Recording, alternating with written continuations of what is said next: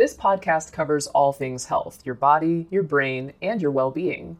Each week, we'll be joined by doctors as well as the occasional guest to talk about the health topics that mean the most to you. Mom deserves the best, and there's no better place to shop for Mother's Day than Whole Foods Market. They're your destination for unbeatable savings, from premium gifts to show-stopping flowers and irresistible desserts. Start by saving 33% with Prime on all body care and candles. Then get a 15-stem bunch of tulips for just $9.99 each with Prime. Round out Mom's menu with festive rosé, irresistible berry chantilly cake, and more special treats. Come celebrate Mother's Day at Whole Foods Market. Hey, it's Ryan Reynolds, and I'm here with Keith, co star of my upcoming film, If, only in theaters, May 17th. Do you want to tell people the big news? All right, I'll do it. Sign up now and you'll get unlimited for $15 a month in six months of Paramount Plus Essential Plan on us. Mintmobile.com slash switch. Upfront payment of $45 equivalent to $15 per month. Unlimited over 40 gigabytes per month. Face lower speeds. Videos at 480p. Active Mint customers by 531.24 get six months of Paramount Plus Essential Plan. Auto renews after six months. Offer ends May 31st, 2024. Separate Paramount Plus registration required. Terms and conditions apply if rated PG. Another day is here and you're ready for it. What to wear? Check. Breakfast, lunch, and dinner? Check. Planning for what's next and how to save for it? That's where Bank of America can help. For your financial to-dos, Bank of America has experts ready to help get you closer to your goals. Get started at one of our local financial centers or 24-7 in our mobile banking app. Find a location near you at bankofamerica.com slash talk to us. What would you like the power to do? Mobile banking requires downloading the app and is only available for select devices. Message and data rates may apply. Bank of America and a member FDIC. Here to walk us through self-compassion is Dr. Kristin Neff. Dr. Neff received her doctorate from the University of California at Berkeley and is currently an associate professor of educational psychology at the University of Texas at Austin. During her last year of graduate school, she became interested in Buddhism and has been practicing meditation in the Insight meditation tradition ever since. While doing her postdoctoral work, she decided to conduct research on self compassion a central construct in Buddhist psychology. Dr. Neff is a pioneer in the field of self compassion research, creating a scale to measure the construct almost 20 years ago. She's author of the book Self Compassion The Proven Power of Being Kind to Yourself, and her latest, Fierce Self Compassion How Women Can Harness Kindness to Speak Up, Claim Their Power, and Thrive. Welcome to the WebMD Health Discovered podcast, Dr. Neff. Oh, thank you so much for having me. I'm, I'm happy to be able to talk to you. So, before we jump into all of my questions, I'd love to ask about your health discovery. What was your aha moment around self compassion and then the actions you took because of that moment? For me, the aha moment was when I first even discovered the idea of self compassion. It had never dawned on me before. As you said in my intro, when I was in graduate school, I was under a lot of stress. I was having my dissertation presentation coming up, and there was no job offers in sight. I was young and I got a divorce young, and I was feeling like an utter failure. And so I learned mindfulness meditation to deal with my stress. And the woman leading the group talked about the importance of being a good friend to yourself, being compassionate, supportive towards yourself. And it took me a while to figure out this meditation thing. But almost immediately, when I started being compassionate and supportive toward myself, it's okay, Kristin, It happens to everyone. People do get divorced. People do get jobs after getting their PhD. You know, you're doing the best you can. I'm here for you. I just shifted my attitude toward the stress I was ex- experiencing. And immediately it made a difference in my ability to cope. That's why I was so taken, it was like, wow, this really makes a difference. And then you might say the action step I took when I did get a job at UT Austin was to decide to, to try to research it and actually show empirically that this helps us deal with our distress.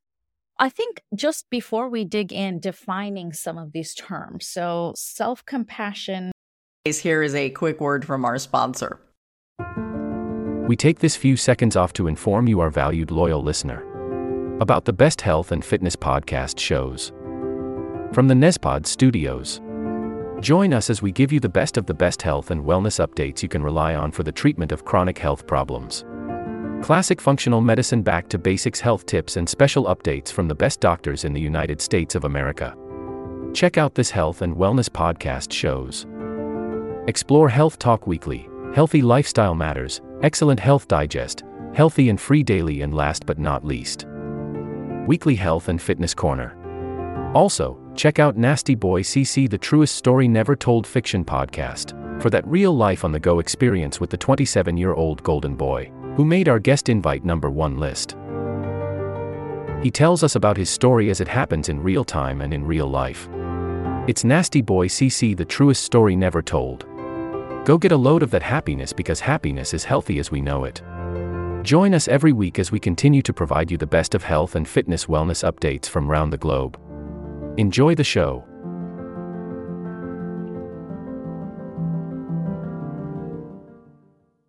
Fierce self compassion. How do you define these terms, or how should we as listeners define them? So, the easy way to think about self compassion is if you think of the word in the Latin, passion is to suffer, com is with. So, how are we with our suffering? Are we with our suffering the same way we are with the suffering of our good friends and loved ones, with warmth, care, and support? Or are we harshly self critical? Do we blame ourselves? Do we judge ourselves? Are we mean to ourselves? And so the easy way to think about it is just treating yourself like you would treat a good friend or a loved one. But the scientific definition is actually a little more complex. There are three elements that all need to be there. There's the kindness, which I referred to, but also two other things. First of all, we need to be mindful of our suffering in order to give ourselves compassion. If we pretend it's not there, just stiff up our lip it, or if we get sucked into it, drawn into it, so we lose all perspective, we can't step outside of ourselves and say, wow, I'm really hurting. What can I do to help? So we need mindfulness. We need some balance and space, you might say, with our difficulties. And really importantly, what makes it compassion and not pity or self compassion and not self pity is remembering that imperfection, making mistakes, difficulty, this is part of the shared human experience. It's not about me. It's about honoring my humanity, which means, yeah, I'm going to make mistakes. I'm going to have struggles and strife. Everyone does. I'm not so alone in this. And so when these three components are all operating, mindfulness, common humanity, and kindness, then according to the way I think about it, that's real self compassion. And how do you implement that in your life? What are some of the questions you're asking yourself or the check in that you're doing with yourself to see how you're doing with these three components? Well, so a lot of people who are self critical, for instance, they have a harsh internal dialogue. So the easiest way to check in with how self compassionate you're being is just ask yourself, would I say what I just said to myself to a good friend I cared about? And if the answer is no, then a really good model of thinking about how you might treat yourself is how am I when I'm being supported? Maybe a good friend or mentor, or someone you mentor or a colleague. Asking yourself, is your internal dialogue friendly and supportive, warm, caring, or not? That's one of the things. But there are other things you can do. Is for instance, when we lack self compassion, usually we're in a state of threat. We're in fight, flight, or freeze mode. We're fighting ourselves, hoping we'll change, or fleeing into a sense of shame or we're frozen and stuck in rumination. And you can tell that physiologically because the sympathetic nervous system is activated. So you can just check in is my body tense? Am I contracted? And if so, one of the ways you can be more self compassionate is through giving yourself soothing and supportive touch. When you do that, you're actually increasing heart rate variability and lowering your cortisol levels. You can put your hands on your heart or your face and just give yourself that sense of safety. I'm here for myself. I care about myself. And that's a really easy way to check in and change the way you're relating to the moment. So, can you talk a little bit about the concept of radical self acceptance and how that fits into the whole new year, new you messaging that we get all the time around this time of year? Yes, absolutely. So there are two main expressions of self compassion, which I like to call the tender and the fierce. So, tender self compassion is all about this type of acceptance. In other words, we are unconditionally worthy just because we're flawed human beings. We don't have to get a graduate degree to be worthy of compassion, it's intrinsic to our humanity. So, we can accept ourselves and also we can accept our present moment experience. Yes, we're going to have difficult emotions, things are going to be tough. This is part of reality. So, we accept ourselves, we accept our emotions, but fierce self compassion is about taking action to alleviate our suffering. So even though we're unconditionally worthy, some of our behaviors could use a little help. In other words, it's not compassionate to accept maybe, you know, you've got some addictive behaviors or you're acting out relationships and it's harming yourself or others. It's not compassionate to accept those. So we can accept ourselves at the same time that we realize we want to work to change to move our behaviors and really importantly, a lot of our situations. Maybe you're in a toxic relationship or there's so much work stress and you need to have more work life balance. Or are there changes I need to make in my life in order to alleviate my suffering and create better happiness? And that's fierce self compassion. So it's this constant balance between acceptance and change. It's, it's kind of like yin and yang. We have this accepting energy of ourselves and the present moment at the same time that we're always trying to take action for how can we better our happiness and our well-being at any moment we're too accepting without enough action, we become complacent. But if we're too much about action and we're never good enough and we're never acceptable, then that causes stress and unhappiness as well. So it's really finding a balance between the two. Do you make New Year's resolutions? And if you do, how would you go about framing them in this self compassionate way? So I've been practicing self compassion for 25 years. So I'm not really self critical, but I still have all the same flaws and foibles that any other human being does and patterns that aren't helpful. So I do tend to try to ask myself, what do I want to work on? You know, what are some of the unhealthy, maybe patterns or behaviors I have that are causing me or others suffering? The big difference in making a resolution from the perspective of self compassion is you aren't doing it to be more acceptable or more worthy or that so other people like you more. You're doing it because you care. And it makes all the difference. And uh, the big difference it makes is it creates a what's called a learning orientation as opposed to a performance orientation. So instead of trying to make a change in a behavior or reach a goal because, you know, you'll be acceptable if you do, or you'll hate yourself if you don't, or other people, you know, you're worried about their reaction. It's just like you unconditionally love your child, but you also want your child to be happy and well and reach their goals and get good grades if it's important to go to college or whatever it is you want for them but their worth isn't contingent on it. And that's the thing of self compassionate motivation is we do it just because we care and we want to be happy, not to be worthy. To give you an example, we just published a study this year with NCAA athletes. Now, their goals are pretty high. Their scholarships are riding on their athletic performance. A lot of them want to become pro players. So we taught them self compassion, how to be compassionate about their mistakes in their training routine or in games. Again, so that their motivation to improve came not to be more acceptable, but just because it's important to them. They're athletes. They want to be their best athletic self they could be. We found it actually improved their performance because it lowers performance anxiety, it lowers fear of failure, and it just allows you to try hard for the right reasons. It makes it a lot easier to actually achieve your goals. And there's a lot of research supporting this idea. So I love what you just said in terms of connecting it to athletic performance and athletic fitness. I can imagine that a fitness routine, if you wanted to be a better basketball player, is to go out to the court and dribble and spend hours shooting hoops. So, what is part of the practice of self compassion? What were some of the tools that you provided and asked these athletes to practice? First of all, just being mindful of any distress that's here. So if you do something, you make a mistake, you blow the game for your team, it hurts. Or, and again, this can be in your own life. You miss a deadline. You didn't make your deadline. You're procrastinating. Okay. Honoring the pain of that. That's the mindfulness. Remembering that you aren't alone is human to make mistakes. This is how we learn. This is normal. It doesn't mean it's just you. And then the kindness, the encouragement. And by the way, it's not kind to pretend there's not a problem if there is. That's not kind. Kind is good, clear, honest, constructive feedback. So I blew it. Well, I'm not alone. How, what can I do to possibly change? You know, what went wrong maybe in my training routine or what was happening? What were the factors that led to my missing my deadline? What can I learn from this? How can I grow from this? And that good, clear, constructive feedback is going to be the kindest thing you can do for yourself. Uh, and then actually enable you to be motivated to make those changes. I mean, feeling like you're a hopeless loser is not exactly very motivating in terms of wanting to make change. I love that. As you were saying all of that, I was envisioning this conversation with my kids. What is the research in doing this in an age appropriate way? There's a very large body of research with teenagers showing it's hugely important. Could you imagine if you learned about self compassion in middle school? I wish I had. So much of the pain would have been not so bad.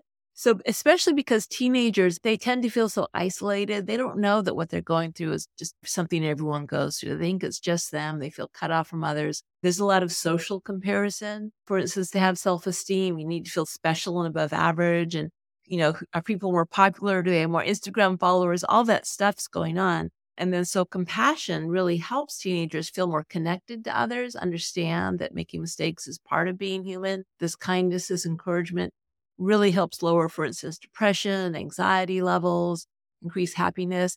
But this also does so for adults. There's also some research with children, not quite as much because it's a little harder to assess self compassion with kids. But the great thing about children is by about the age of seven, they're, they're understanding friendship.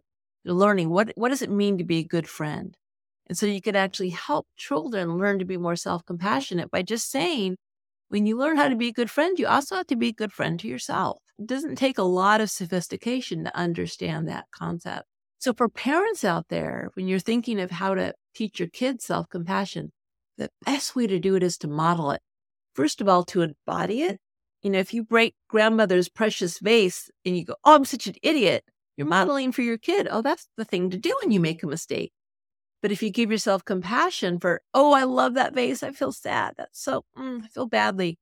Well, it happens, you know, and then kindness. Okay, it's okay. It happens. But this is really, again, part of kindness. What could I have done differently that maybe would have made it less likely that I broke grandmother's precious vase, put it in a safer place or been more careful? So part of kindness is modeling responsible behavior. And if you do that for your kids, you're helping them directly in addition to helping yourself. How do you make this a continuous practice? So, how do you go from thinking about this every year as you kind of start the new year or you're thinking about the things you need to change about yourself? How do you make this more of a practice that's akin to breathing? You're just doing it without even thinking about it. Well, it does take continual practice because for those self critics out there who are beating themselves up now because that's one more thing they're bad at self compassion. Evolutionarily speaking, we're actually evolved more to be self critical than self compassionate. So, what we know is that the threat defense system evolved for personal safety. So, when we make a mistake, for instance, we feel threatened. So, we go into fight, flight, or freeze toward the problem, which is ourself. Compassion more evolved for other people to take care of our children and group members. That's called the tend and befriend response. So, you know, give yourself a break. It's natural to be self critical when you feel threatened. When your friend makes a mistake, you aren't so threatened. So it's easier to be compassionate. We're working against our biology at some level. The good news is, is we can learn to hack the system by practicing self compassion. It does have to be intentional because it's not completely natural. But eventually, you know, we get so rewarded by seeing how much more effective we are, how much more useful it is to be supportive toward ourselves as opposed to be harshly self critical. And we can retrain our brains, right? We can develop new neural networks. So, for instance, now I still make mistakes, I have to say. So I make a mistake, a feeling of shame arises, but then very quickly I remember, okay, feel the pain of that shame. Remember you aren't alone and be kind and supportive to yourself in the midst of your shame. And so you learn just by habit that this is a helpful, effective way to be with your suffering. So it absolutely can be done. And you need to try to do it as much as possible because you're working not only against evolution, but also society. You know, we weren't raised with the idea that it's good to be self compassionate. So we're working against some of these myths that society has that's going to make us selfish or lazy or self indulgent, all of which have been disproven by research, by the way. Can you talk about other guided exercises or practices around self compassion? What other strategies would you like to share? Do you want me to lead a little practice? Yes, that would be great. Okay. So, for instance, maybe if you want to close your eyes, you don't have to, but just call up some sort of suffering in your life. Let's make this real. Think of something in your life that maybe you're stressed about, or you're feeling badly about a mistake you made, or maybe some challenge in your relationship or at work so the first thing we want to do is just be mindful of the pain involved, right? Just kind of get in touch with the feelings of discomfort or distress, turn toward it. Our instinct is to turn away from it. So just acknowledge this. It's hard to feel this stress or this pain or these feelings of inadequacy or shame.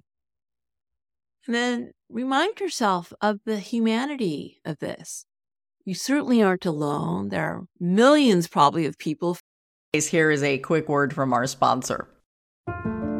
We take this few seconds off to inform you, our valued loyal listener, about the best health and fitness podcast shows from the Nezpod studios. Join us as we give you the best of the best health and wellness updates you can rely on for the treatment of chronic health problems. Classic functional medicine back to basics health tips and special updates from the best doctors in the United States of America. Check out this health and wellness podcast shows.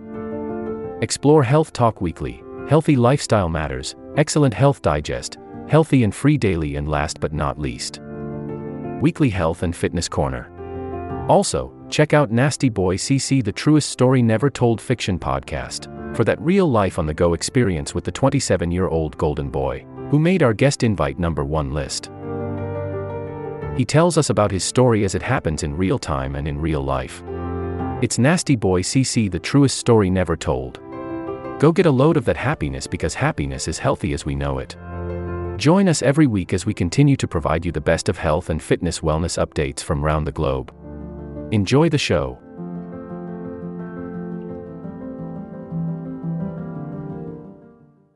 feeling something similar to you right now. It's only human to be in a situation like this. You know, see if you can feel your connectedness to others in having this experience. You aren't alone.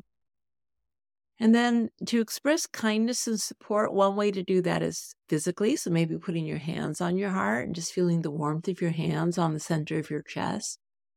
Let your touch be gentle and yet firm and supportive kind of communicating, I'm here for you to yourself. And then try saying some words of encouragement or support or maybe acceptance to yourself, which are the type of thing you would say to a good friend you cared about if they came to you and said they were in a similar situation. Maybe just take a moment to play that out. Imagine a good friend came to you with a similar situation. You know, what would you say to them to be supportive and kind and compassionate. And then try saying something similar to yourself. So that's the practice. You can, it's like how to bake a self compassion cookie. You need one part mindfulness, you need one part common humanity, one part kindness. The nice thing is, is the physical touch, because it goes straight to our physiology. Sometimes you can just put your hands on your heart or your face or use some sort of touch as a shorthand message for, I'm here for myself, I'm supporting myself. So just paying attention to your, how your body's reacting and how your mind and emotions are reacting. That was just really beautiful. And I was thinking of how to model this for my children, because that's who come up for me always whenever I'm thinking about self compassion. And I'm wondering, is a piece of this also, in terms of the shared humanity part of it, also looking for connection outside of yourself and having these talks and saying, hey, this is what happened, so that you can actually hear what that friend is going to say to you. And that can be part of your internal dialogue. Absolutely. So, the best way to practice self compassion is actually with others because there's not a lot of self and self compassion. It's really about embracing our humanity. And so, when you can share that with others and they can share their situation and we can talk about these things, it's much more powerful. We are coming to a close with our time together today, but I really hope we can have more of these discussions. I'm really looking forward to your future work around burnout and empathy. I would love that. We're actually coming out with a book on self compassion for burnout next year. And I'm also starting something called the Self Compassion Community, which will be a subscription to my website where we actually get people together to practice self compassion in community. So I'm very excited about that because you're so right. It's more effective when we do this with others. And just to really allow you the time and the space, I'd love to close my episodes with a bite sized action item that a listener can take home to create change in their lives today.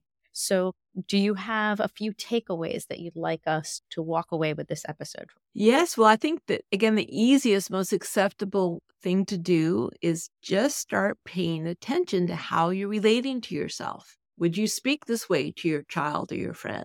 If not, try speaking in a more supportive way and see what happens. Try it out for yourself. Don't believe me, even though there's over 5,000 studies supporting what I'm saying. But try it out for yourself and see what happens, and you'll be your own best teacher. Thank you so much for being with us today.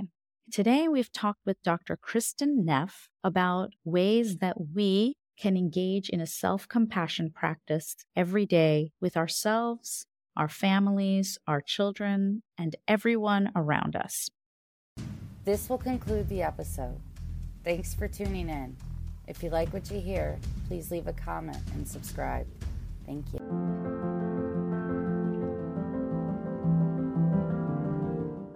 We have a great show today, but first, take a second to make sure you've subscribed to our show wherever you're listening to podcasts. It's the best way to make sure you don't miss any of our episodes.